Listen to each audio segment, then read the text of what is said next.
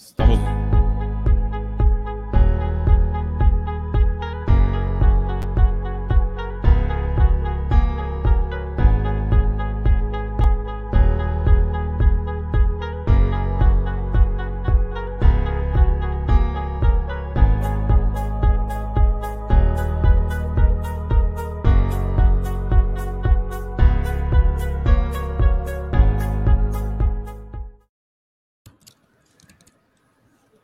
Muito boa tarde a, a, todos ouvintes da Tivela, leitores da Tivela, ouvintes da Central Case. Estamos começando mais uma edição do podcast em parceria. É, toda segunda-feira às 18h30 e quinta-feira às 8h30 da noite.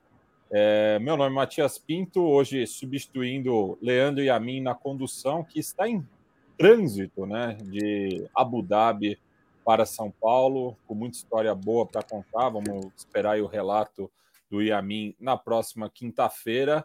É, mas aqui, como sempre, com os meus convivas da Tivela.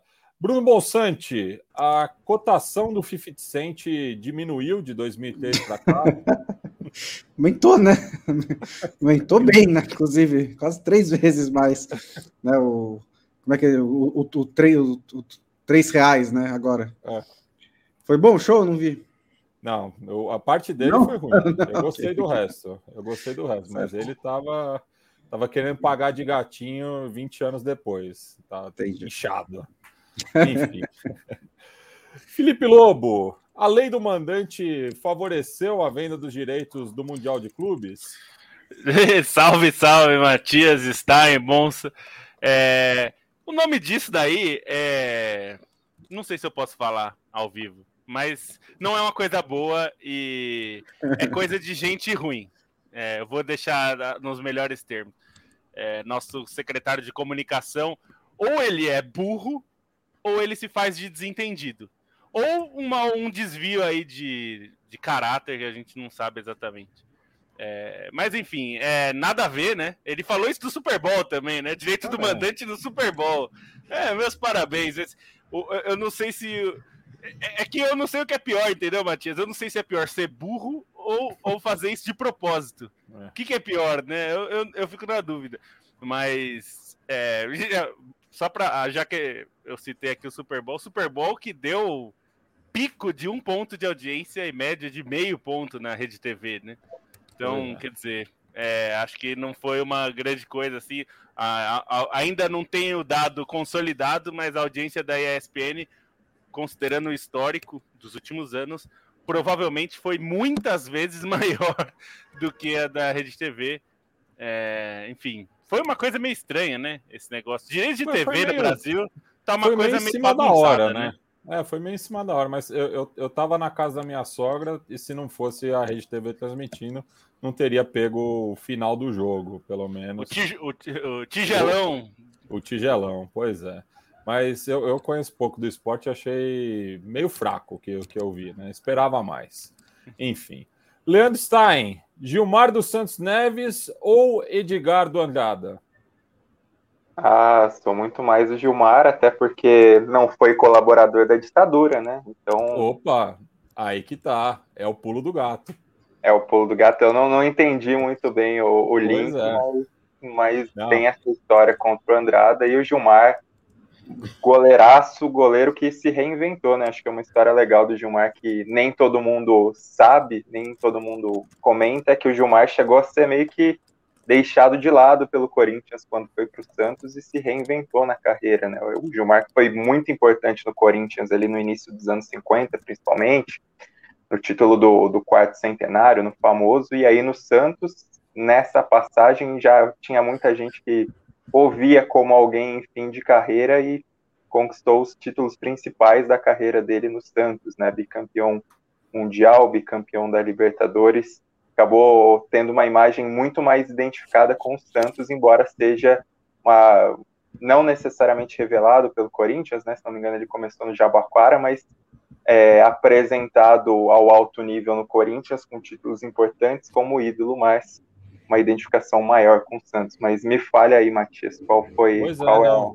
É, desculpa ter, ter te colocado nessa roubada, mas o Juca Kifuri postou no seu blog há coisa de cinco horas uma denúncia em relação ao, Gilmar, ao Gilmar né? Tá lá com, com o título A Surpreendente e Triste Repugnante História do ídolo Gilmar dos Santos Neves, já que ele teria sido é, despachante do Doicode, né? Então é, fica aí é, para quem, quem quiser ler, né? O blog do Juca Kifuri, hospedado lá no UOL, publicou isso a coisa de cinco horas, né? Para quem está acompanhando ao vivo, para quem estiver escutando depois, é o post do dia 14 de fevereiro, né? Tá, tem, tem bastante é, material ali. É, e, enfim, eu, eu, acabei fazendo a provocação porque o Edgardo Andrada, na Argentina, também teria sido colaborador da repressão e da tortura é, do, do, plano de reorganização nacional, né, o eufemismo para a ditadura, para a última ditadura é, militar argentina, principalmente na cidade de Rosário, né? É, Bem, hoje... na, nesse aí tem texto na Trivela falando dessa relação, se não me engano, no obituário dele, a gente acaba detalhando um pouco mais sobre isso. Isso, ele que faleceu coisa de três anos atrás, né? É, e, bem, é, falando né, de Brasil e Argentina, vamos para o jogo rápido para falar do clássico da Anvisa, né, que será remarcado em uma nova data, em local escolhido pela FIFA, e daí tem a, as diferentes percepções, né, tanto da AFA quanto da CBF, em relação a essa partida, né, e também o, o, o, os jogadores argentinos é, que atua, atuam pela Premier League, né, que teria aquela questão da barreira sanitária também tomaram um gancho, né?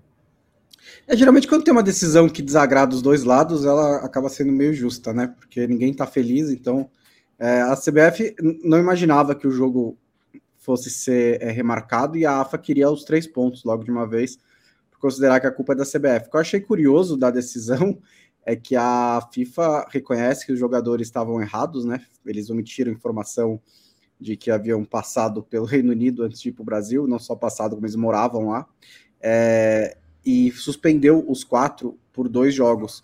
E ainda assim deu uma multa maior para a CBF do que para a Federação Argentina. Essa parte que eu não entendi direito.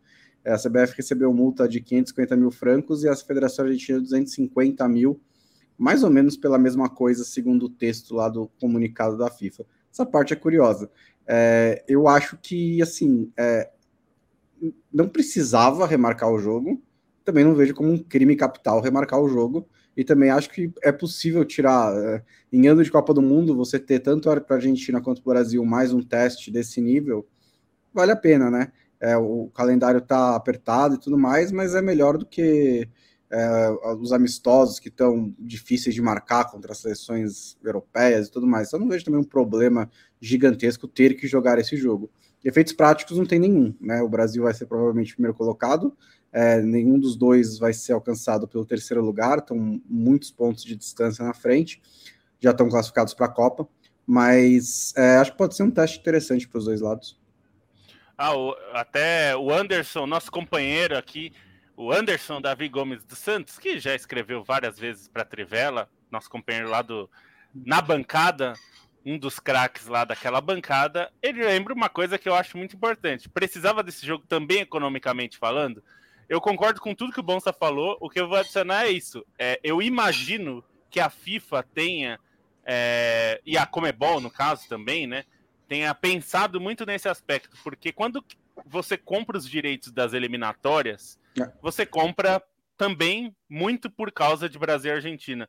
Então eu imagino que as TVs é, não só do Brasil e da Argentina, mas do mundo, né, que compram esses jogos, é, vão falar, pô, precisa ter esse jogo aí, eu, eu paguei por ele, né? E é verdade, né? É, então, eu imagino que tenha mais uma razão financeira do que qualquer coisa, é, porque assim, era um caso, é, esse caso a gente falou bastante na época, o caso em si, tava todo mundo errado, né?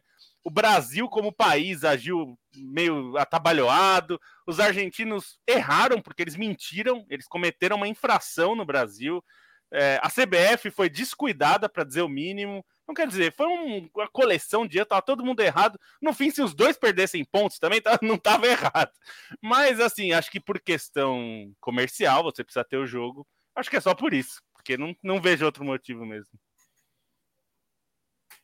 Bem, passando aqui é, no pessoal que está nos acompanhando ao vivo, né? Sempre transmitido ali pelo YouTube, também pelo canal da Twitch da, da Tivela. Estou me esquecendo de algum, Lobo? Tem, tem mais algum Não, canal? São só esses mesmo. São é, só esses só, dois, né? Só para complementar que o Gabriel Prado falou algo importante também, é. Acho que é bom. Ele falou: conta se, se esse jogo conta para o ranking né, da FIFA, para os cabeças. Conta, mas é, não vai fazer tanta diferença porque Brasil e Argentina estão bem posicionados no ranking para ser cabeças de chave. Muito provavelmente, a não ser que Brasil e Argentina. O Brasil é, acho que é impossível mesmo que perca todos os jogos. A Argentina teria que perder quase todos os jogos e combinação. Então é muito difícil que os dois não sejam cabeça de chave. Então, sim, vale para o ranking, mas não faz tanta diferença o resultado. Pois é, e podia esperar justamente o, o encerramento né, das eliminatórias para ver dessa necessidade, mas eu acho que justamente a grana falou mais alto, é, até porque é, foi, foi um dos primeiros jogos da seleção com volta ao público na, nas eliminatórias, Sim. né? Tem, tem que ver essa questão do ressarcimento do, dos ingressos, né? Porque muito provavelmente o jogo não vai ser mais na Arena Corinthians, que foi o, o, o palco inicial. É, é, é local e, e, e, data definidos pela FIFA. Eu nem é. duvido que o Brasil e a Argentina acabem fazendo um acordo, porque tem um amistoso. Com Qatar. Não, é, é não, tem um, pode ser no Catar, mas eu tô dizendo, tem um amistoso que está previsto entre essas duas seleções comercialmente, também por questões comerciais, pode ser que eles juntem tudo, entendeu? É, o último agradável. Tô chutando, é, eu tô chutando aqui, não sei. Bem, então tá, estão conosco aqui Juliano Máximo, Caio Arthur, Gabriel Lopes Coelho, Leonardo Braga, Emerson de Souza Pérez, Douglas Albino, Christian Federico, Frederico, Rafael Del Mônaco, Dumont Ferreira, pois é nome de, de nobre, né? Pedro Neves, Pedro Arissa, Luiz Gustavo, Silvio Nunes Silva, Arthur Freitas, Siria Neto, Álvaro Moreira, que nos escreve lá de Londres, né? Passando para dar um alô e um like. Amanhã ele continua escutando. Adriano Gonçalves, Phil Borba, que nos escuta lá de Ouro Preto, a antiga Vila Rica, em Minas Gerais.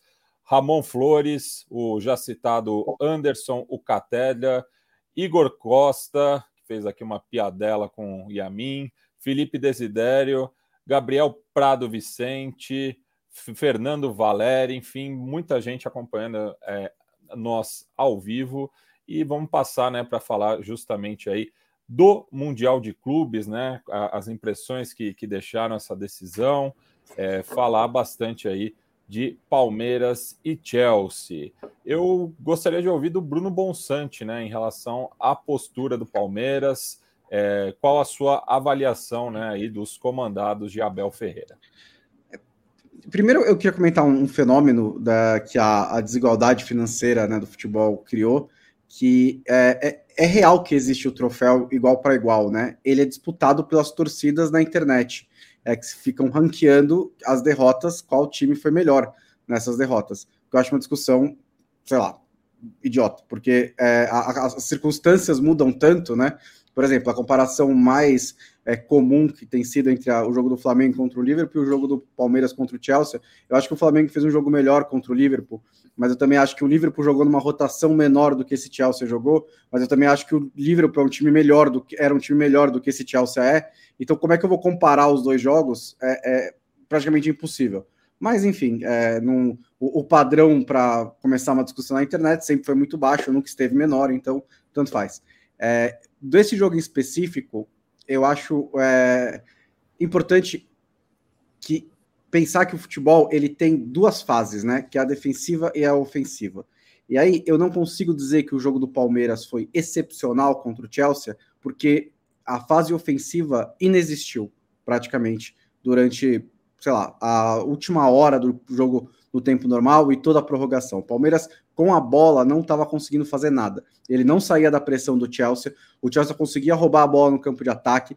Quando tinha uma escapada em velocidade, o Rudiger chegava e limpava, estava numa, numa noite excepcional. O Palmeiras não teve jogo com a bola. Teve um pouquinho no começo, nos primeiros 25 30 minutos. Né? Ah, se o Dudu chega batendo aquela bola, a coisa poderia ter sido diferente, é, mas não se o Rony tem um pouco mais de calma. Acho que faltou muito, muita, até o Abel chegou a mencionar isso. Com a bola, acho que faltou muita calma para o time do Palmeiras, estavam um pouco afobados. Sem a bola, eu acho que o Palmeiras fez um jogo brilhante. E aí eu também não posso dizer que o jogo do Palmeiras foi horrível, porque defensivamente o Palmeiras foi muito bem. Eu acho que foi o time que melhor defendeu o europeu. Isso, isso eu consigo dizer.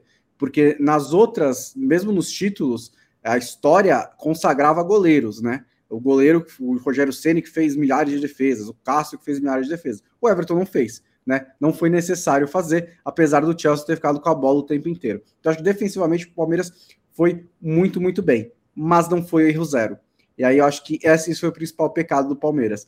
É, não foi erro zero. É, o gol do Lukaku, principalmente, é um erro coletivo, né? É, o Kovacic consegue o drible, o Rony não fecha o Odói, o Lukaku ganha no alto do Luan. Não culpo nenhum dos três, é um lance que acontece, é de lance de jogo, mas houve erros. É, no fim, acabou sendo. O, o Fio Palmeiras teve a sorte no ataque de encontrar uma oportunidade de gol. Né? Teve um pênalti que saiu meio do nada. Logo depois conseguiu levar o jogo para prorrogação. Mas para esse gol valer o título mundial, defensivamente, para o melhor que tenha sido a atuação do Palmeiras, precisaria ter sido erro zero. E aí não foi no tempo normal, e na prorrogação acabou dando azar. Eu acho que foi pênalti do Luan, mas não foi aquele pênalti que parte de um de uma de um negligência, de um erro, nem nada disso. O pênalti, por acaso, o braço dele estava aberto, uma bola dentro da área, acabou batendo, é, desviou o chute que é na direção do gol eu acho que deveria dar o pênalti. Mas é, acho que foram essas circunstâncias que acabaram levando o Palmeiras, que fez um jogo corajoso, fez um jogo bom, é, brigado, muito lutado. Acho que é, é de se orgulhar, sim, a atuação do Palmeiras, mas não achei perfeita, não achei é, tão excepcional assim, por causa da fase ofensiva. É, é e, e, e, essa, essa questão, né, que citando, né, outros brasileiros no Mundial, né, o erro do Palmeiras, como você bem definiu, a coletivo não fica aquele estigma, né? Por exemplo, o Vasco em 98, que é, o NASA acabou saindo como vilão, o Marcos em 99, Sim. o Rivarola em 95. É assim, eu acho que você encontra o palmeirense culpando o Luan, né? Porque ele ah, meio mas... que estava é. nos três lances mais, mais importantes, né? Mas eu acho que nenhum deles foi culpa do Luan.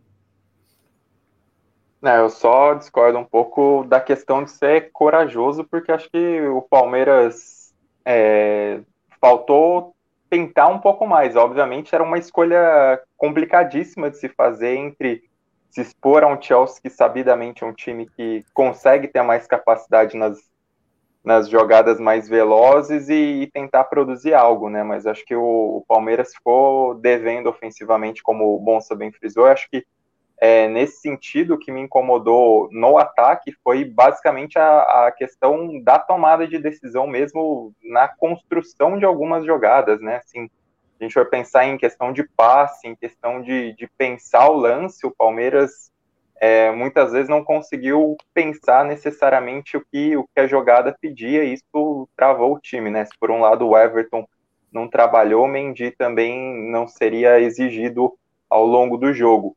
É, acho que os destaques do Palmeiras individualmente eles giram muito em cima de quem teve uma grande entrega defensiva, né? Acho que o Danilo recebeu, a, embora a premiação seja questionável, acho que o Danilo recebeu muito bem a bola de bronze, eh, acho que pelo fator promessa, pelo fato como encarou um jogo desse tamanho e, e conseguiu sair muito bem. É, eu gostei muito na defesa do, do Gustavo Gomes, principalmente pelo, pela capacidade dele no, no jogo aéreo, algo que a gente já conhece, até na jogada do gol ele acaba sendo um, uma das, um dos poucos lances de ousadia do Palmeiras quando ele vai para cima, né?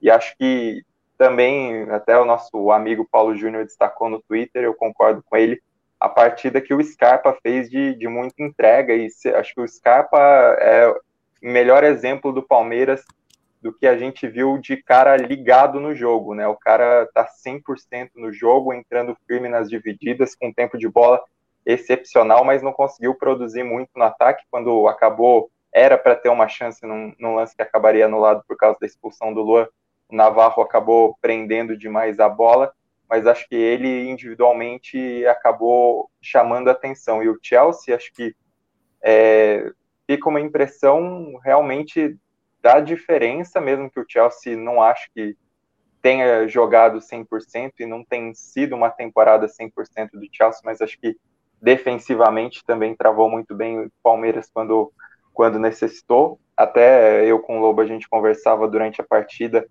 É, as mudanças do, do Thomas Tuchel eu achei que foram ruins, assim, principalmente em tirar o Lukaku, que era um cara que estava dando muita presença diária, sendo que o time estava insistindo muito no, no jogo aéreo, mesmo a decisão de tirar o Hudson Odoi estava dando um ótimo escape pela esquerda e o time ficou um pouco perdido ali, acho que o Chelsea sentiu esse momento, né, em momento de troca e gol sofrido, mas não que o Palmeiras tivesse é, gás depois de um primeiro tempo, que acho que o, o primeiro tempo do Palmeiras, se for para destacar, acho que o primeiro tempo é mais destacável pela maneira como o jogo pareceu mais aberto, né? Acho que a, a reação do Palmeiras é importante, mas o, o primeiro tempo ele teve ali, principalmente no começo, um embate ali que acho que foi mais interessante, mas depois o Palmeiras sentiu.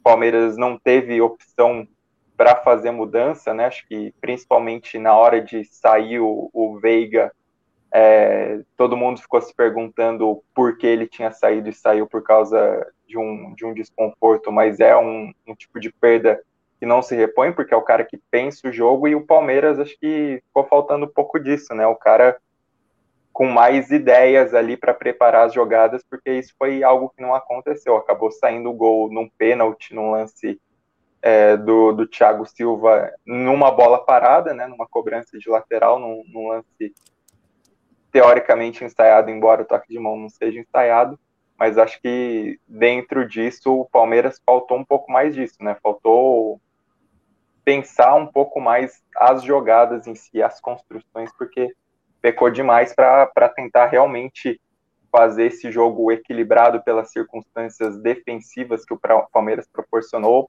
tentar abrir para uma vitória, porque o Palmeiras realmente ofereceu pouco no ataque.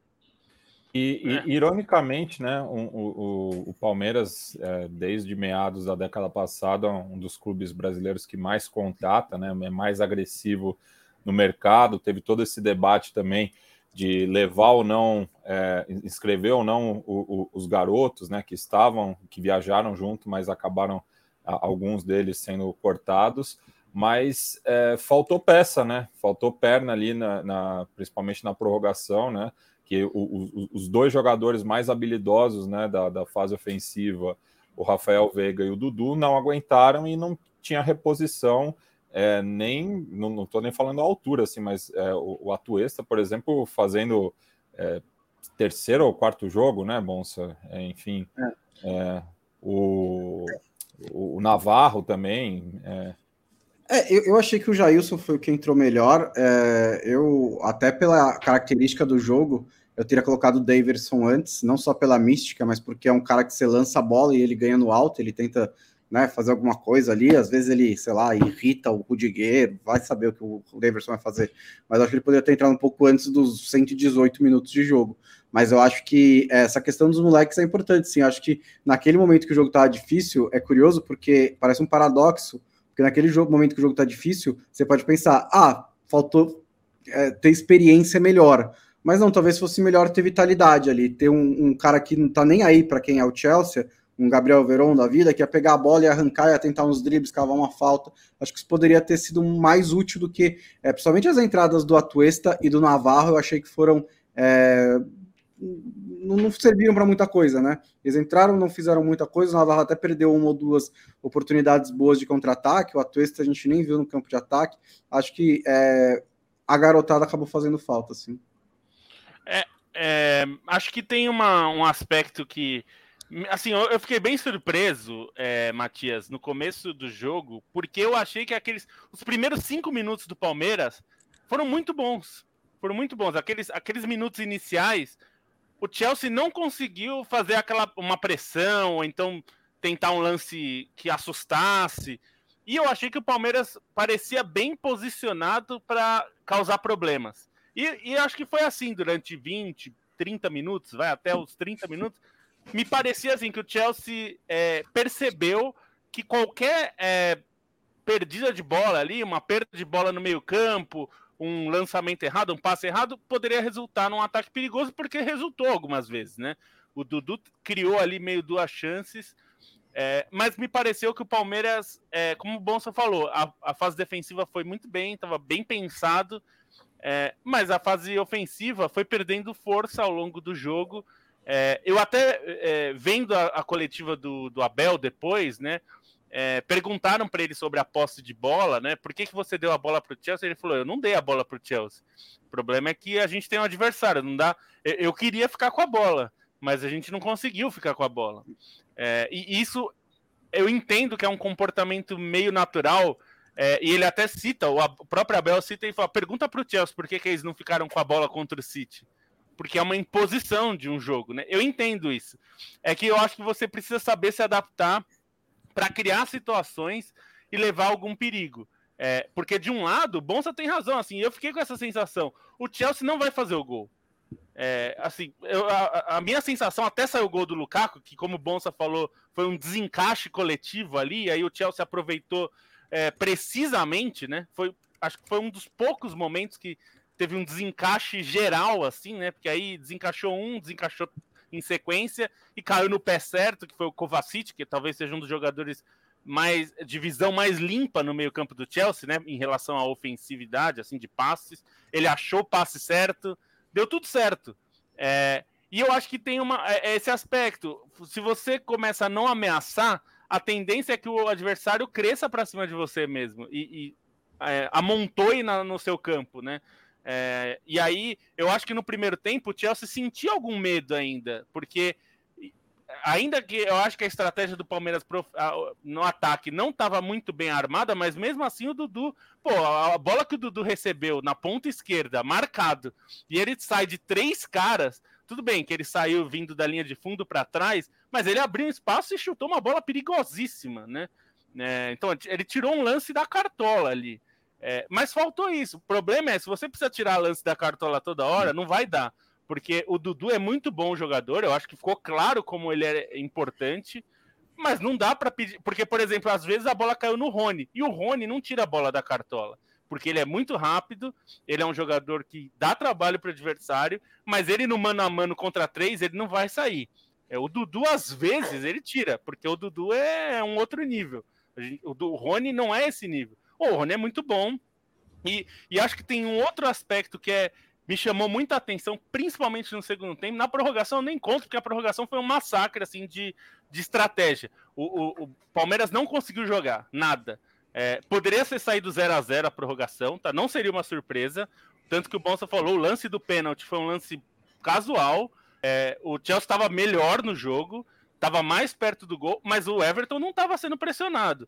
É, é, tá, o Palmeiras estava apostando ali não, não, não chegar a nada. Mas o que me chamou a atenção é que no segundo tempo, toda a bola recuperada, o Palmeiras errava no primeiro passe. É. Quando você não consegue errar, não, consegue acertar o primeiro passe da transição, não existe transição, certo? Porque é, um cara como o Danilo, por exemplo, várias vezes é, que, ele, que ele pegou a bola, ou ele estava muito marcado e aí não conseguia jogar, ou então quem recuperava a bola não conseguia fazer. E aí, nos lances que conseguiu ter um pouquinho de espaço, acho que entrou numa coisa que é o, a diferença do futebol brasileiro, sul-americano até, para o futebol de alto nível europeu, não qualquer europeu, nós estamos falando da Premier League nesse caso, que é velocidade. Teve uma bola que para mim simboliza isso. O Atuesta pega uma bola e carrega a bola da intermediária até a outra intermediária. Ninguém faz isso no, na Premier League. Ninguém. Você não tem espaço para fazer isso. E à medida que ele foi carregando a bola, com espaço que ele normalmente não teve no jogo, ninguém no Palmeiras teve, ele em vez de aproveitar isso para abrir o jogo, para tentar fazer o jogo ficar mais rápido, ele perdeu a chance porque ele carregou demais e aí o, o jogo se afunilou de novo. Então, é, tem esses. Então, assim, eu fiquei com a sensação que o Palmeiras fez muito, mas fez insuficiente. Assim, foi insuficiente em vários aspectos. Então eu acho que dava a maior frustração para mim em relação ao Palmeiras, é, não que eu seja palmeirense, mas em relação ao que o, jo o, jogo poderia ser e não foi, é que o Chelsea não jogou bem, não jogou bem. O Chelsea não tem sido um dos melhores times da Europa. Então deu a sensação que o Palmeiras podia ganhar. E eu acho que esse é o pior, porque quando acontece como foi o Barcelona e Santos, nenhum torcedor do Santos pensou, putz, ele não entra com três zagueiros. Claro, entrou com três zagueiros, foi ruim, mas foi um massacre, não teve jogo. Nesse caso, teve jogo. E o Palmeiras não aproveitou as chances que teve. O São Paulo, quando foi massacrado, teve uma chance com o Mineiro. E no segundo tempo, no primeiro tempo, foi mais ou menos ali ainda tendo algum ataque. No segundo tempo, São Paulo não existiu, mas aproveitou a chance que teve. Não, e, e até, até sair, até sair o gol, até sair o gol do Mineiro, o São Paulo estava melhor. É, é. Mas justamente, o São Paulo estava jogando por uma bola na, na naquela assim. ocasião, porque era um, o, o Liverpool vinha de uma invencibilidade absurda, né? É, e jogo... eu acho que o Liverpool também não era o melhor time, né? Assim, se, se São Paulo pega o Milan, por exemplo, eu acho dificilmente o São Paulo jogando o que jogou ganharia, porque aquele Milan estava num nível muito alto. Então acho que a frustração do Palmeiras, se o Palmeiras pega o Manchester City, mesmo que jogasse no máximo que a gente já viu esse Palmeiras jogar, no máximo, sem erros, ia ser muito difícil ganhar. Porque o Manchester City não dá espaço. O Chelsea dá a sensação de que, putz, o Chelsea não jogou tão bem e dava para ganhar. E não jogou, o Palmeiras não conseguiu aproveitar, né? O jogo foi um resultado de quem são esses dois times, né? É, começando pelo Palmeiras, a gente pode. Eu acho que o Palmeiras contra o Flamengo em Montevideo fez um jogo melhor do que esse contra o Chelsea mas no momento em que sai o gol do Daverson, não era muito diferente também o como o Flamengo estava no controle do jogo e o Palmeiras não estava. Se o Dras Pereira não erra o passe e tem um, um escanteio para o Flamengo, que ele, o Flamengo arranja um pênalti, o resultado poderia ter sido igual. Então, assim, é, acho que o Palmeiras, não estou tirando nenhum mérito da conquista do Palmeiras da Libertadores, mas esse é o time do Palmeiras, é um time que nesses jogos grandes ele consegue fazer 60%, 70% do necessário muito bem. E aí falta essa fase ofensiva. É, eu acho que essa é, esse ano que é mais tranquilo, digamos assim, acho que tem que ser bem cobrado isso do Abel, sim. É, eu acho que é, ele já está na história do Palmeiras de uma maneira inesquecível, ele é um dos três maiores técnicos da história do Palmeiras, nada disso vai mudar, não, não, não me entendam errado, mas acho que sim, precisa dar um passo à frente nessa questão é, ofensiva. Não ia ser contra o Chelsea na final do Mundial, né? Porque assim, você está enfrentando uma das melhores defesas do mundo. A, a, defesa do Chelsea é excepcional desde que o Tuchel chegou a, ao comando do Chelsea. É um time que é, perdeu só quatro jogos nessa temporada antes de chegar no Mundial. Time que leva muito, muito pouco gol. Mas é um time que, com a bola, é, é uma posse de bola mais defensiva. O Abel falou da questão do, de que é, foi o Chelsea que se impôs na posse de bola, e realmente o Chelsea é a terceira posse de bola da Premier League em média, 58%. Então, contra quase todos os times da Premier League, o Chelsea fica mais com a bola também. Não fica com o Liverpool e o Manchester City tem mais posse de bola do que o Chelsea. São posse de bolas diferentes, né? A do City é mais calculada, é mais buscando os espaços de uma maneira organizada. Do Liverpool é mais acelerada. A do Chelsea é uma mais paciente. E foi isso que se viu nesse jogo. O Chelsea é paciente estava lá trocando bola, tentando encontrar o espaço, o Palmeiras fechando muito bem esses espaços. Esperando um erro, o erro apareceu, né? O, o acaso apareceu, que seja, mas apareceu o pênalti e o Chelsea conseguiu ser campeão. Mas senão a gente teria um impasse entre um time que se defende nível europeu, Palmeiras. Eu, eu, eu achei isso mesmo. É, é, se defende nível que times da, da, de grandes ligas da Europa se defendem contra os grandes, mas que no ataque não conseguia fazer nada. E o Chelsea que teve essa tem essa dificuldade ofensiva a temporada inteira, contratou o Lukaku para tentar solucioná-la e ainda não conseguiu, né? O Lukaku tem uma primeira temporada de retorno ao Chelsea bem conturbada, é, mas teve o gol do Lukaku nesse jogo, tendo dificuldades para enfrentar o Palmeiras. É, e, é só... e, o Lukaku que foi fundamental tanto na semi quanto na final, né? Porque é, cabe lembrar que o Ali Hall fez uma, um, um, jogo também bastante honesto com, é. contra o Chelsea e levou bastante perigo, né? Por pouco Sim. também não sai com empate, levando a partida à prorrogação. É, só só para me corrigir aqui, ou, ou, refrasear, na verdade, o Moacir Dalpes falou: ah, mano a mano contra três. Eu me expressei mal, realmente, Moacir. O negócio é o seguinte: quando eu quis, eu, eu quis dizer, e eu não disse, eu errei nessa forma de dizer, é o seguinte: o, o Rony, ele consegue passar por um. No, no confronto um contra um, ele passa por um passar por dois e por três, que é o que ele tinha que fazer, porque ele pegava a bola muito atrás, porque ele não, tava, ele não recebia essa bola para enfrentar um adversário na, no bico da área. Ele estava muito longe. Então, assim, passar por três mano a mano seguidos, digamos, aí é muito difícil. O Dudu conseguiu num lance naquele que eu citei, porque ele passa por um, aí ele passa por outro, aí ele finta um outro e para conseguir. Ah, mas isso é muito raro, né? Assim, o Messi tem dificuldade disso, porque qualquer jogador tem dificuldade. Não é muito difícil você é, ter uma sequência de, de passagem de, pelo adversário, né? O adversário está esperando que você tente algo mesmo. É, então, ainda mais os times, os times ingleses que costumam jogar mais compactados, né? Sim, é, e, e, acho que tem o aspecto que vocês falaram das mudanças, das substituições. Aí tem um aspecto que é o Atuesta, eu não sei se era o caso de colocá-lo mesmo. É, e aí fica a questão que não, o Patrick de Paula acabou não sendo inscrito e tal. O Verón ficou com Covid, né? Eu acho que se ele tivesse o Verón, é, talvez ele usasse o Verón, porque era um cara com uma característica que fazia mais sentido para o jogo, né? Um cara rápido, que consegue é, manter ali um pouco o nível físico e, e, técnico do time, de certo, certo modo, mas ele não tinha. Mas, de fato, é, é, além das opções não serem tão boas, eu acho que entre as que ele tinha, ele optou mal. Eu, do mesmo jeito que a gente falou, eu e na hora do jogo, eu acho que o Tuchel estragou o time na hora que ele mexeu, ele piorou o Chelsea, e eu tenho convicção disso, porque quando o Palmeiras faz o gol de empate, que acha aquele pênalti também, do mesmo jeito que o Chelsea achou da prorrogação, o Palmeiras achou aquele gol, mas ah, depois do gol, o momento era do Palmeiras, e o Palmeiras não soube aproveitar também, não soube aproveitar por todas essas coisas que a gente já falou. Porque você consegue aproveitar ali, dar um calor que seja. E aí eu não tô dizendo de uma jogada brilhante, não. Eu tô dizendo é conseguir assustar com um chute de longe que fizesse é, o Mendy ter que salvar, um cruzamento perigoso, mas não conseguiu fazer nada, né? Porque a transição tava muito ruim.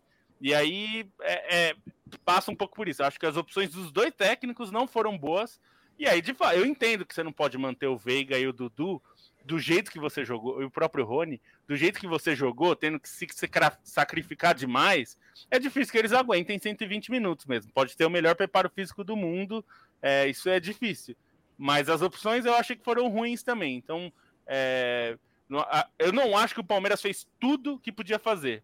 E o Chelsea não passou nem perto de fazer tudo que tinha que poderia fazer também. Aliás, é um questionamento dessa temporada, né? Como o Bonsa falou, não é que esse é um questionamento constante do Chelsea, né? Se esperava o Chelsea brigando com o Manchester City e não conseguiu, né? Na verdade, quase ninguém conseguiu brigar com o Manchester City. Então, é, acho que tem todos esses aspectos. O, ninguém jogou no seu melhor. E aí é, fica um pouco essa sensação de que ficou mais próximo o europeu do sul-americano também por isso, né? Porque o Chelsea não jogou o seu melhor, o Palmeiras jogou em parte do jogo, a parte defensiva, no seu nível altíssimo. É, não sei se no seu melhor, mas muito próximo do seu melhor defensivamente. Mas ofensivamente não existiu, né? E aí acho que também pode ser que uma, uma coisa esteja ligada na outra, né? Se você é, precisa defender o tempo todo e não consegue ter uma saída, é, é difícil mesmo.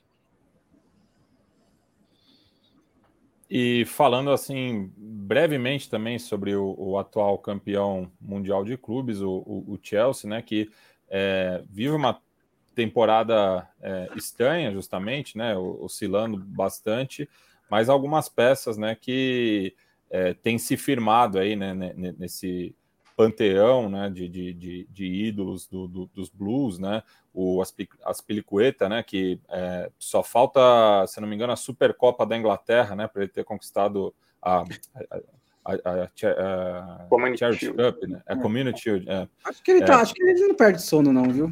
É, não, justamente, mas conquistou é. quase todos os títulos possíveis, né, pelo clube. É, enfim, o, o Harvard, né, que fez o gol do, do título da Champions League e agora faz o, o do Mundial também, estando aí num, num hall é, muito seleto né, de, de jogadores que é, marcaram, em, for, marcaram gol decisivo né, em ambas competições. É, o Rudiger também, né, que é, enfim, quase foi dispensado pelo Frank Lampard e hoje é, é, uma peça fundamental nesse sistema defensivo. Queria ouvir um pouco aí é, desse Chelsea.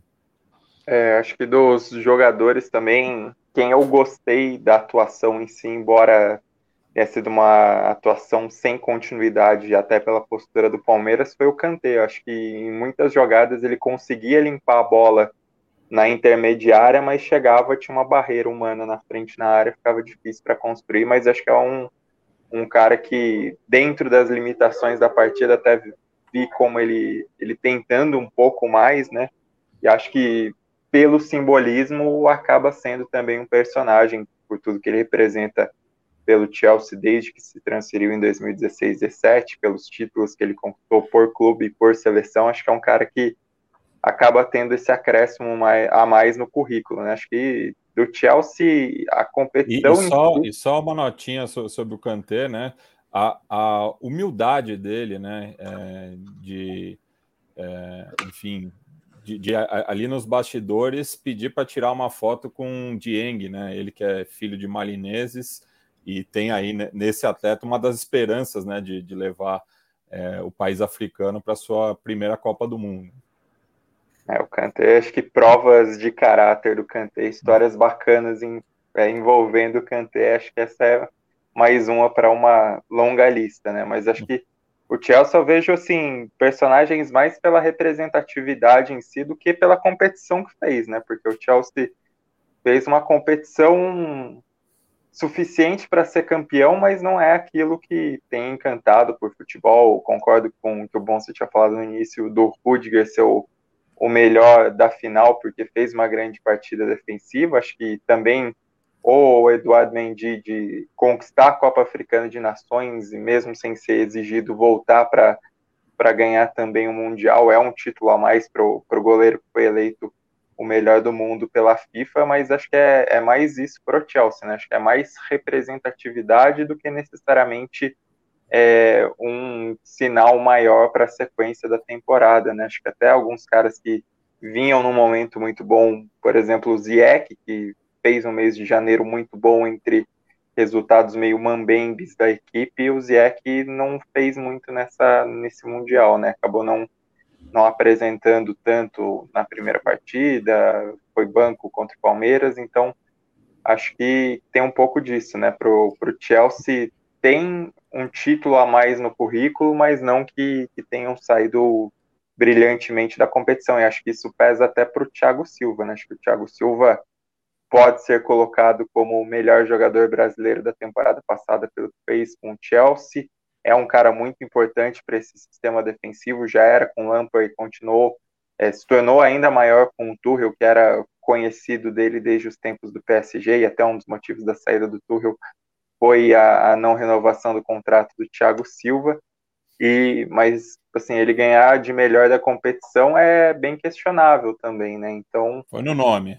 É, foi muito mais por nome, por representatividade do que por qualquer outra coisa. E o Chelsea acho que eu vejo um pouco mais disso, né? Acho que é um título bacana para ter no currículo, assim, para ter um currículo mais completo possível, ainda mais jogadores com Champions, com é, alguns com Copa do Mundo ou Eurocopa, por exemplo, com Copa Africana de Nações, com Copa América, mas não necessariamente que eles tenham acrescentado tanto ao Mundial, né? Se a gente for pegar mesmo outras participações de europeus, sem dúvidas vai ter uma lista bem mais extensa de, de presenças mais marcantes no Mundial, né? E se for comparar, por exemplo, com o caso do Liverpool, que é a comparação que tem feito entre Palmeiras e Flamengo. Acho que se a gente for pegar de Liverpool e Chelsea, por exemplo, o Firmino fez um, mundial muito mais importante para ele em si dentro do Liverpool que o Chelsea tivesse qualquer jogador com uma aura dessas que para o momento do clube, né?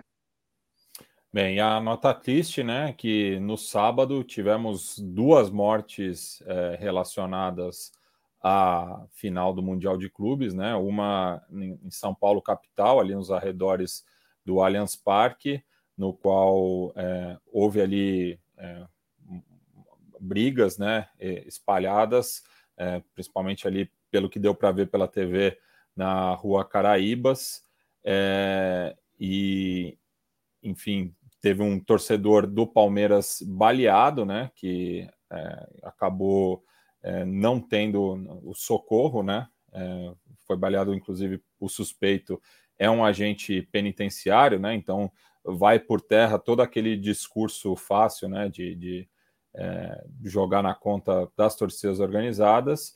E no interior de São Paulo, em São José do Rio Preto, um condomínio é, localizado no Jardim Pinheiros, o advogado Celso Vanzo é, foi assassinado com um soco, né, é, pelo torcedor corintiano Emerson Ricardo Fiameng, né. É, então, quero saber também se vão propor torcida única no condomínio, é, já que, enfim, é, é, é uma coisa que não tem é, justificativa, né? de uma maneira covarde, até porque a vítima já estava próxima do, dos 60 anos. Né?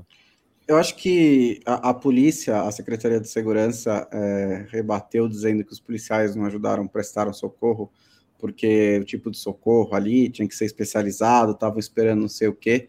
É, mas eu acho que o que chama atenção naquelas imagens é a completa falta de urgência, preocupação, empatia. A, a, a imagem mostra um torcedor caído no chão, é, e a polícia simplesmente não se mexe, né? Ela não se importa que a pessoa está ali, é como se não fosse uma pessoa. Eu acho que essa é a parte mais importante disso, porque é uma ilustração muito clara, né, dessa de, de, de como a polícia militar é, de São Paulo e de outros estados também, é, como ela entende esse tipo de torcedor, o torcedor principalmente torcedor organizado. É, se para a polícia militar, se o torcedor organizado tivesse deitado no chão com uma bala no, no peito, ela dá uma ligada para a ambulância e pronto. Não faz mais nada, não se importa, não faz mais absolutamente nada. Fica olhando.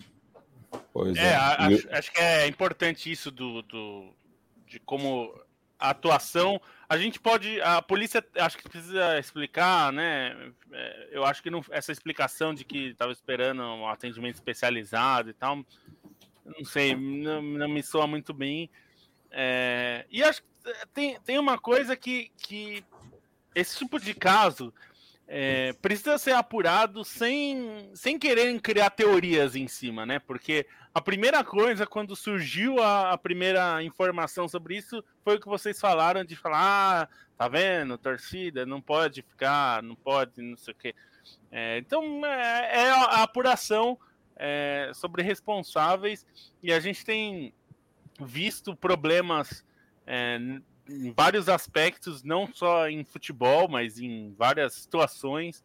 Hum, não, não, a, a, gente só não pode cair em clichês muito simples, porque o que a gente viu é um crime, e é um crime que acontece todo dia em algum lugar da cidade, e que muitas vezes a apuração não é feita, né? A gente tem um índice de resolução de, de homicídio muito baixo, né? Então, acho que esse é um problema maior do que o futebol. Então fica aqui o nosso, a nossa nota de pesar a, aos familiares e amigos de Celso Vanzo e Dante Luiz, né? Que, enfim, ainda mais pessoas envolvidas né, com, com a decisão tiveram um, um sábado é, duplamente triste, né? Passando aqui mais comentários do pessoal que está acompanhando a gente ao vivo, o Afonso Cardoso é, manda um abração, especialmente para o Bernardo, que lhe apresentou o podcast, ele que nos escreve lá de Curitiba. O Mais Afinal manda aqui um E gurizada. O Marcelo Lordes manda uma boa noite. Ramon Flores, um salve. Thiago Tsuitsui, uma boa noite. Assim como o Jonathan Almeida. O Ramon Flores pediu para mandar um abraço para o Vitor Hugo de Uruguaiana, né? Não te preocupa, Bagual, que campeiro não se engana não se engana, quem segue o rastro do sol sempre chega a Uruguaiana. O Fabito Moino, sempre presente aqui, é, tá, assim como o Leandro, Leonardo Vavassori, é, enfim, muita gente ligada com a gente nessa, nesse final né, de segunda-feira, dia 14 de fevereiro, que em muitas praças é o Dia dos Namorados, né? Não aqui, porque criaram uma data comercial lá para junho mas enfim, isso, é outra história. Vamos falar então de Champions League, né? Já que amanhã temos é, a volta é, com o mata-mata, né? Começando por PSG e Real Madrid, talvez um dos duelos mais esperados, né? Que é, joga amanhã no Parque dos Príncipes e vem a pergunta, né? Quem chega melhor para esse confronto aí, cheio de é, acho que talvez a, uma das histórias mais interessantes dessa instância da competição. Eu acho que quando saiu o sorteio, o Paris Saint-Germain, é, talvez nas casas de aposta ali, poderia parecer como favorito pelo potencial do time é, ser muito maior do que o do Real Madrid, né? Tinha ali dois meses para melhorar. Não melhorou porra nenhuma, né? O time continua a mesma coisa, um, um catadão ali, qualquer coisa. Se alguma coisa, acho que piorou depois de ser eliminado pelo, pelo Nice na Copa da França, né? Um time que está é, com muitas dificuldades. O Neymar ainda não retornou, talvez ele retorne para esse jogo. É, o Messi tá jogando. O jogo, o jogo contra o Rene foi duro de assistir foi, também. Foi duro. Uhum. É, o, o, o, o, Neymar, o, o Messi está jogando melhor. Acho que o Messi está realmente, como disse o, o Pochettino, é, no, seu auge da, na temporada, né? né tá no melhor momento da temporada. É, o Mbappé tá salvando com alguns gols, mas ainda é um time desconjuntado. É, e, o Real Madrid é mais ou menos a mesma coisa, né? Ele é um time que é, é um time maduro, é um time sólido e é um time pouco brilhante, tirando as jogadas do Vinícius Júnior, é, as, as, jogadas do, do, Benzema e eventualmente um ou outro coadjuvante ali. É, o Benzema também não é certo nessa, nessa partida. É, acho que o Benzema faz uma falta para o Real Madrid gigantesca. É, de, depende mais do sistema ofensivo do Real Madrid do Benzema do que o do PSG de qualquer um dos jogadores, porque o Benzema é quem faz tudo rodar, né? Ele melhora o resto. E como o PSG é um amontoado de individualidades, quando você tira uma, você ainda tem as outras, né? Então, acho que é, essa é a principal diferença. Mas eu hoje não consigo apontar qual dos dois passa. Eu sinceramente acho que é claro que o Paris Saint-Germain tem mais qualidade individual, o Real Madrid é um pouco mais melhor coletivamente, mas não chega a brilhar. É, então, eu realmente daria 50-50 nessa, nessa classificatória. É, e o Real Madrid que também vem de eliminação na Copa do Rei e de algumas atuações é, abaixo da média também em La Liga, né? Principalmente o empate contra o, o Elche, que saiu atrás, né? É, por dois gols e foi buscar o um empate no finalzinho, né? Então, é, eu, eu, acho que o, o, contexto do jogo é mais pelo potencial que, que, que, que os times têm, mas que estão, apesar de serem líderes, né? Nos seus respectivos países, nas suas ligas, estão é, fazendo uma temporada é, frustrante, né? Enfim, fa falta um pouco é, de brilho, né? Não competitividade, porque são dois times é, que estão acostumados a ganhar bastante.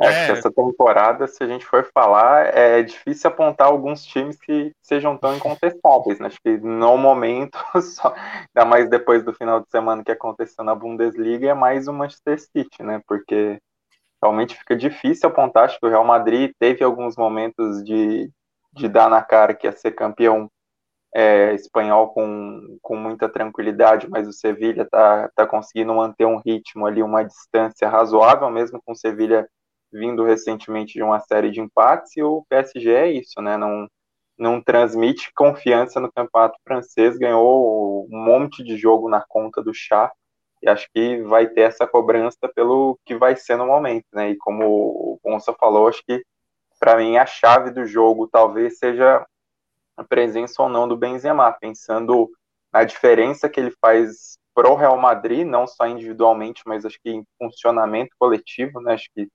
a, a própria maneira como Vinícius Júnior tem sentido a falta da companhia do Benzema é uma questão. E o PSG tá, tá nessa ainda, né? De conseguir encontrar um time, de conseguir encontrar um, um jeito minimamente é, razoável de, de emendar uma boa sequência e vai ter que fazer isso no, no momento de maior calor, de maior cobrança, que é, que é esse confronto com o Real Madrid, um confronto acho que importante pro destino do Pochettino, né? Pensando que já tem os rumores sobre a, a chegada do Zidane aí, mesmo que ele possa ir para o Manchester United na próxima temporada, mas acho que para ele, para essa história no PSG que não parece ser muito longa, vai ser um momento definitivo, né? Bem, e falando do, do City, né? É, enfrenta também amanhã o Sporting de Portugal, em Lisboa, é, que vem aí de um, de um jogo muito pegado, né? Contra o Porto, na última sexta-feira também, que deu um bafafá também lá na terrinha. E o Sporting que não disputa né, as oitavas de final da Champions desde 2009 e já pega o City de cara, né? Que talvez justamente seja o, o time mais temido atualmente no continente europeu. É, o, ah. esse jogo do. Não, só, só para falar desse jogo do Porto Sporting, acho que eu só não digo que é a pior arbitragem dos últimos tempos, porque a gente teve um Vilmar rodando no Equador e Brasil, porque, nossa, foi, foi muito difícil, foi muito ruim a arbitragem, acho que prejudicou bastante. É, é, eu acho que o Manchester City vai ser difícil alguém tirar o favoritismo do City nesse momento, né? Pensando em, não só na Premier League, que já está muito à frente, mas é, na, na, Champions. É, mas assim, ao contrário, se a gente estava falando de PSG e Real Madrid não chegarem na ponta dos cascos, vai, pra, nenhum dos dois chega de, brilhante, ainda que sejam momentos diferentes. É, o Sporting pode não estar, tá, né? Na, na, não é brilhante, mas continua num bom momento, né? Não é um time é, que vive um momento ruim, terminou muito bem, né? Para a fase de grupos. E acho que pelo menos nisso é, pode oferecer um jogo. Não sei se dá jogo no sentido de classificação, mas ali dentro do jogo, talvez o Sporting consiga alguma coisa. Pode ser interessante de ver pelo que o Sporting tem feito na temporada. É, é, que pegou o adversário que é o mais difícil, né? Talvez é, contra contra Manchester City, o Liverpool, o Bayern, acho que são times que são mais consistentes, ainda que não, quando eles não são brilhantes, eles são muito consistentes, né? Então é muito difícil. É, o Sporting acho que teria mais chance é, é, contra qualquer outro time de, de, equilibrar, né? Mas aí é parte do jogo também, né? Os, os, esses times acabam entrando muito fortes. Eu tenho mais curiosidade em ver como vai ser o jogo é, do Manchester United, que não vai ser essa semana, né? É, vai ser na outra, mas é, porque são dois times também que oscilam muito, né? É, porque o confronto do Bayern, por exemplo, também é muito desequilibrado. E eu acho que o confronto da Inter com o Liverpool, é, o Liverpool. Aguenta aí, aguenta aí, aguenta aí, Lobo. Tá, deixa eu fazer então. Não, deixa, deixa eu passar. Vai, fala, moça, depois eu passo a bola pro, pro Stein. Porque o, City tem ganhado muito jogo nessa temporada, 1 a 0 gol de pênalti. Quando você fala, quando acontece uma vez, você fala, pô, deu sorte, né? Duas vezes fala, ah, tudo bem. Mas tem acontecido tanto que, assim, não é por acaso, né? Que é um time que tem mantido, assim, é, eu, eu, sei que eu tô falando uma obviedade, mas está mantendo mais posse de bola do que costumava manter antes. É um time que está com índice de posse de bola maior de todas, nesse, nesse momento da temporada, maior do que a de todas as temporadas anteriores com o Guardiola. É um time que está tá, tá, tá é, segurando a, bola, a posse de bola, tá criando, é que tá faltando finalização, né? Tá faltando o, o, tal do centroavante que não contratou, tá faltando um pouquinho mais de contundência no ataque. Perdeu o Ferran Torres, que era um cara que tava fazendo gol é, na temporada passada, não repôs. Tem, tem uma pequena falha de composição de elenco no setor ofensivo do City. Mas é um time que cria muito, né? E, e, e tá toda hora na área, tem jogadores muito leves, é daí que saem os pênaltis. Só para dizer que é, não se engane, quando você for olhar lá os placares do Manchester City, tem lá vários 1 a 0 é, é um time que ainda tem uma produção ofensiva muito alta. É que não, não, as chances não estão sendo convertidas, mas a produção ofensiva está lá e a defesa é engraçado como o Guardiola vai remontando fazendo novas versões do seu time, né? Que na temporada passada chegou na final da Champions, a gente destacando. Ah, é um time que aprendeu a abrir mão da posse de bola quando necessário, um time que tá marcando um pouco mais para trás, não tá pressionando tanto, blá blá blá. Nessa temporada tá com quase 70% de posse de bola na Premier League. Bem, queria ouvir do Stein agora, né? O, o que esperar desse Bayern que acabou é, tropeçando diante do Bochum na, na, na, Bundesliga no último final de semana, mas ainda tem uma vantagem também considerável, né? Seis pontos de frente para o Borussia Dortmund, que venceu o Union Berlim de visitante, mas que enfrenta aí o, o Red Bull é, Salzburg, né? É, que, enfim, tem um modelo de jogo né, parecido com Leipzig, talvez não, não, não apresente é uma grande novidade né, para pro, os bávaros, mas é um, um, desafio aí também né, para o clube que está sempre nas cabeças. É, acho que é difícil a gente imaginar que o Bayern vai tomar duas traulitadas seguidas contra rivais visivelmente inferiores. Né? Acho que um bom exemplo disso foi o que aconteceu nos 5 a 0 do Borussia Mönchengladbach pela Copa da Alemanha, que depois o Union Berlim acabou pagando o preço, foi depenado na Bundesliga. Acho que é, é difícil a gente esperar outro resultado assim. Acho que o Salzburg ele vem de boas campanhas na Champions, acaba premiado com a classificação para as oitavas nesta. Só que acho que até em qualidade das peças, em é, o que apresentou de jogo mesmo nas temporadas anteriores foi melhor, né? Porque essa temporada teve a facilidade de pegar um grupo bem mais acessível, é um time que vem em transição não apenas pela venda constante de seus destaques, mas também pela mudança do técnico, né? O Matias Jasley é o, treinador atual, acabou assumindo nessa temporada. O Salzburg até deu um trabalho para o Bayern de Munique na fase de grupos passada, né? Foram jogos é, relativamente apertados até o Bayern de Munique ele conseguir se impor, mas acho difícil assim esperar um, um cenário parecido, mas não que o Bayern não mereça avisos, porque acho que é, tem alguns problemas em certas posições, até considerando de lesão, e acho que o que preocupa mais é a defesa, né? Porque foi algo bem flagrante contra o Borrom, que foi uma defesa exposta, assim, com dificuldades no combate, e acho que dos muitos jogos do Bayern que, ficou é, evidente que o Alaba faz falta, esse acho que foi o pior, assim, porque é um cara que era uma liderança, era um, um jogador mais de experiência, e o que parece agora é que o Bayern é, tem muitos jogadores que já foram considerados grandes promessas para a posição, mas que não necessariamente cumprem todas as expectativas no momento, né? Mesmo se a gente pegar o, o Pamecano que chegou nessa temporada, ele não tem feito uma boa temporada de estreia pelo Bayern, tem muitas dificuldades, tem é, sofrido muito com os erros e tanto que acabou saindo no intervalo de jogo nesse final de semana. Mesmo dá para falar de outras peças no setor. Acho que é um Bayern que tem que tomar cuidado porque o, o Salzburg tem jogadores para para conseguir incomodar ali no contra-ataque, principalmente o ADM, né, que é um cara que é muito promissor, que deve inclusive pintar na própria Bundesliga em breve.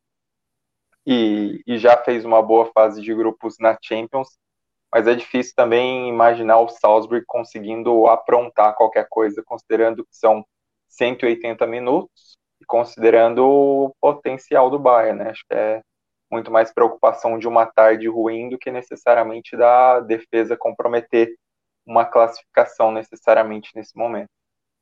Bem, e agora, para finalizar, também na quarta-feira, o jogo que vai mexer aí na redação da Tivela, já que Inter vai e Liverpool. Quem o próximo fim de semana. A gente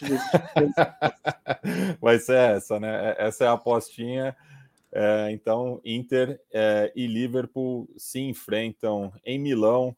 É, e eu queria ouvir primeiro do, do Lobo, né? É, pensando na perspectiva do mandante, que vem de empate com, com o Napoli, né? Perdeu a liderança para o arquirrival Milan é, e tá nessa. Tá, tá, tá, aí com dividido, né? Entre as duas disputas, já que a Série A é o campeonato da, das grandes ligas europeias o mais disputado, e isso talvez pese aí é, para a Inter diante do Liverpool.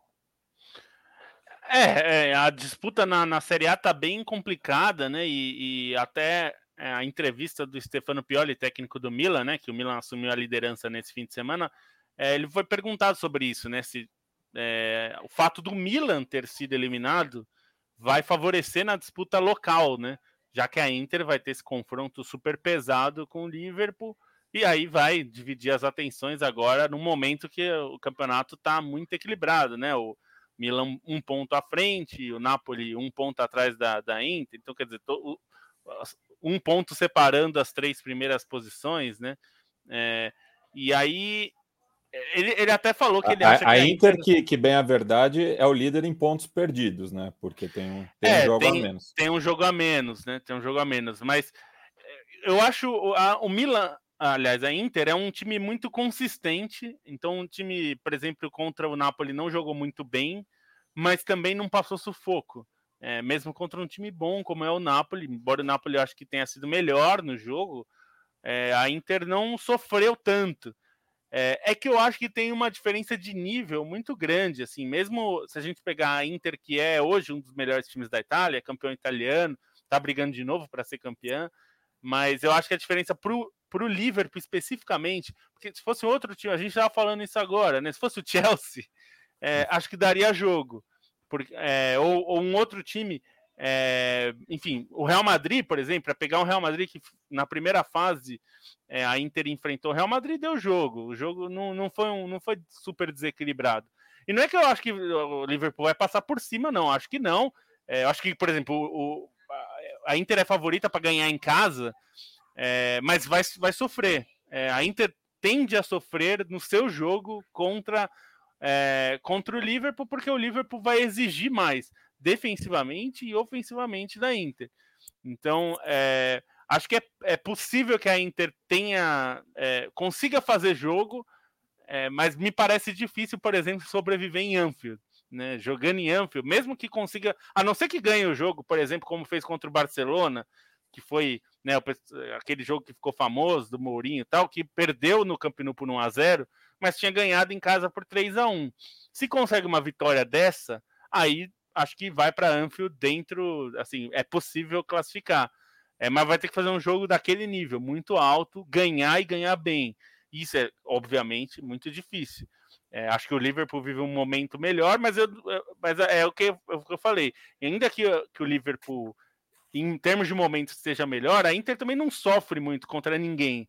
Não é um time que. O, o baixo da Inter não é muito baixo. O time não oscila tanto assim, né, em rendimento. Então, é, os, os, jogos menos brilhantes da Inter não são ruins, eles só não são brilhantes, né? Então, é, e também acho que o melhor da Inter também não chega perto desses times do Manchester City, do Bayern e do Liverpool. Então, acho que vai, é tudo uma questão de como a Inter vai se comportar nesse primeiro jogo, como vai aproveitar essa chance. Precisa ganhar em casa, porque senão, assim, esperar que vai ganhar em Anfield ou arrancar um empate em Anfield, eu já acho difícil. É, então acho que a perspectiva é essa. E bom, o Liverpool que ainda não perdeu em 2022, né? A última derrota foi para o Leicester, justamente o último jogo do ano passado. Vem de seis vitórias consecutivas, né? É, somando as três competições domésticas é, na Inglaterra. Então chega nesse bom momento, mas agora tem um, um desafio à altura, né? Essa visita ao Giuseppe Meazza. É, o Liverpool teve uma baixa de rendimento ali em, em dezembro, mas também é uma, é uma, baixa muito circunstancial, porque foi um, um, momento estranho da tabela que botou três jogos fora de casa do Liverpool contra Tottenham, Leicester e Chelsea. É, e aí empatou com o Tottenham e com o Chelsea e perdeu do Leicester. É, mas é incomum, né? Três jogos seguidos fora de casa. E no meio ali teve uma copinha contra o Leicester, teve, teve que buscar nos pênaltis, mas é, aí teve um empate com o Arsenal pela Copa da Liga, mas no geral a temporada do Liverpool é muito, muito boa. É um time que ganhou, que perdeu só duas vezes a temporada inteira. Desculpa. As duas derrotas pela Premier League. E me dá um segundinho. E, e, aliás, é curioso, né, que jogou com o Leicester três vezes é, em pouco mais de um mês, né? Um confronto muito repetido aí, né? No, de duas equipes, enfim, que estão em um bom momento, né? Desculpa. É, então, é um time que está fazendo uma ótima temporada, ele chega nesse momento muito encorpado, porque o problema da temporada do Liverpool era o mês de janeiro, durante a Copa Africana de Nações, quando ia ficar sem o Nabi Keita, ia ficar sem o Salah, sem o Mané. Ele navegou muito bem esse período. E agora chega em fevereiro para a fase decisiva da temporada, com o acréscimo do Luiz Dias, que já entrou no time parecendo que sempre esteve no Liverpool. O Jota está com confiança, está fazendo muitos gols. É, o Firmino também segurou bem a bronca nesse momento sem o Salah e sem o Mané. O Salah já voltou, é, já fez um jogo, tava, ficou um pouco frustrado né, no jogo contra o Leicester, podia ter feito alguns gols no fim, mas pareceu estar bem. O Mané voltou contra o Burley. É, a única lesão, mais ou menos de dúvida, é o Origi. Então, para um time que sofreu tanto com desfalques nas últimas temporadas, teve tantos problemas físicos nas últimas temporadas, chegar em fevereiro praticamente inteiro, com mais opções para ataque, é um ponto muito positivo. E aí, e aí eu concordo com a avaliação do Lobo de que o Liverpool é favorito para esse jogo, mas eu também acho que a Inter, por estilo, é exatamente o tipo de time que consegue surpreender o Liverpool porque é um time que, como disse o Lobo, é consistente, ela não vai te entregar um gol de graça, você vai precisar buscar esse gol, e, ele, e, ele e ela tem é, as armas, ela tem as características para te castigar. né? A velocidade dos alas, tem a bola no Lautaro Martinez, a chegada dos meias, tem a bola aérea com os zagueiros, que é muito forte da Inter também. Então, se o Liverpool não fizer um bom jogo defensivo, ele pode, como aconteceu na fase de grupos contra o Milan, por exemplo, é, ele pode ter problemas com a Inter. Mas a dinâmica do jogo vai ser, eu concordo, vai ser o Liverpool em cima, acho que mesmo no San Siro, mesmo em Anfield, vai ser o Liverpool em cima, vai ser o Liverpool na pressão, mas acho que a Inter se, ela tem capacidade de lidar com isso, embora não seja a favorita para o confronto. Bem, é, encerrando mais essa edição, é, hoje é aniversário é, de Di Maria, Felipe Lobo. Você acha que o Diário La Capital de Rosário faz uma, alguma graça, né? Di Maria perde mais do que ganha perto do seu aniversário. Ele que deve começar no banco amanhã. Boa é, noite. É, boa noite. Se ele fosse brasileiro, a gente diria que hoje é dia de Maria, né? Mas aí. Oh. Aí. Só vou fazer uma lembrança para não deixar passar em branco, porque lembraram aqui, enfim, acho que é importante a gente ressaltar.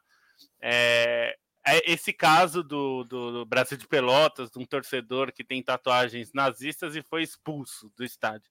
Esse é o comportamento que a gente foi espera. Foi expulso de... na, na, porrada, né? Não, é, espera, foi... é o comportamento que a gente espera de qualquer torcida, de qualquer lugar do mundo é que quando você identifica um nazista, e esse caso não era nem difícil, porque ele colocou tatuagem no nome do livro do Hitler e tinha uma outra tatuagem lá de um símbolo nazista, é, tem que ser expulso, porque não, a gente não tolera gente como né, que é nazista ou apologista do nazismo. Então, é, não pode e acabou. E é, foi, acho que é exemplar o comportamento de, de uma torcida que identificou e tirou e acabou. O problema é não pode existir esse, esse tipo de torcedor no meio. Como é o, como é o ditado, né? Se tem é, 10 pessoas na mesa, um nazista se senta, são 11 pessoas, né? 11 nazistas na mesa. Se na torcida ninguém faz nada quando vê um nazista do seu lado, é, toda a torcida acaba sendo contaminada, né? Então, parabéns à torcida do Brasil que agiu como tem que agir porque nazi é, é, sempre bom lembrar, defender ou fazer apologia a nazismo no Brasil não é, não é permitido, é crime. É, você não pode defender. Então não é uma questão de opinião. O que você acha é problema seu. A lei diz que não pode. Boa noite. Então, Leandro Stein, respondendo a pergunta aqui do, do ouvinte Diego Emanuel. Thiago Silva é o maior zagueiro brazuca dessa década? Imagino que pegando ali desde a década passada, né? É, acho que a competição ali, para mim, é com o Miranda, mas acho que o Thiago Silva fica na frente e não acho absurdo colocar o Thiago Silva como é, o principal deste século, considerando que aí a concorrência seria com o Lúcio e com o Juan, mas acho que por currículo é, o Thiago Silva ganha do Juan e por qualidade técnica acaba ganhando do Lúcio, né? Mas acho que o que pesa contra o Thiago Silva é a seleção brasileira, embora tenha feito uma grande Copa de 2018, ficou muito é, marcado pela postura como capitão na Copa de 2014, né? E para fechar, só fazer uma recomendação de livro. É um livro muito bom e muito importante que foi relançado na última semana para e-book, Os Donos do Espetáculo, Histórias da Imprensa Esportiva do Brasil, do André Ribeiro, que é o biógrafo de Tele Santana e de Leônidas da Silva. É um livro principalmente para quem é jornalista, estudante de jornalismo e também para quem gosta dessa área de imprensa esportiva, ele reconta década a década desde os tempos de Charles Miller. Então é um livro de mais de 400 páginas, muito interessante, que teve esgotado por muito tempo e agora foi relançado por e-book um preço relativamente, num preço bem acessível para o conteúdo que traz, né? Custa 20 reais e aí fica a recomendação também para quem quiser procurar no Kindle, que dá para na Amazon, que dá para você ler por Kindle, mas também dá para ler por aplicativo no celular, pelo computador, que também facilita se alguém tiver interesse. Valeu, boa noite. Dá para dar seus pulos aí, né? Não, dá, dá para arranjar. Bruno Bonsante, eu tô sem série para ver no momento. Me recomenda uma. Uh, qual série que eu vi ultimamente que eu acho boa? Ou eu fiquei, não sei se é o tema, né? Mas é, é, é minha, minha namorada gostou muito de Euforia e eu tô com vontade de ver também. acho que parece ser bem interessante, né? Série da HBO com a Zendaya, série de adolescentes, uma pegada meio é, skins, assim, não sei se vocês viam skins, eu adorava skins. Eu assistia quando o Dave Patel, né, fazia skins. É, o Dave Patel fazia. É, é, Lá em Bristol. Exatamente. A, a, skins tem duas, né? Tem a skins britânica é. e tem as skins americanas. Eu via a, a britânica, acho que eu achava melhor.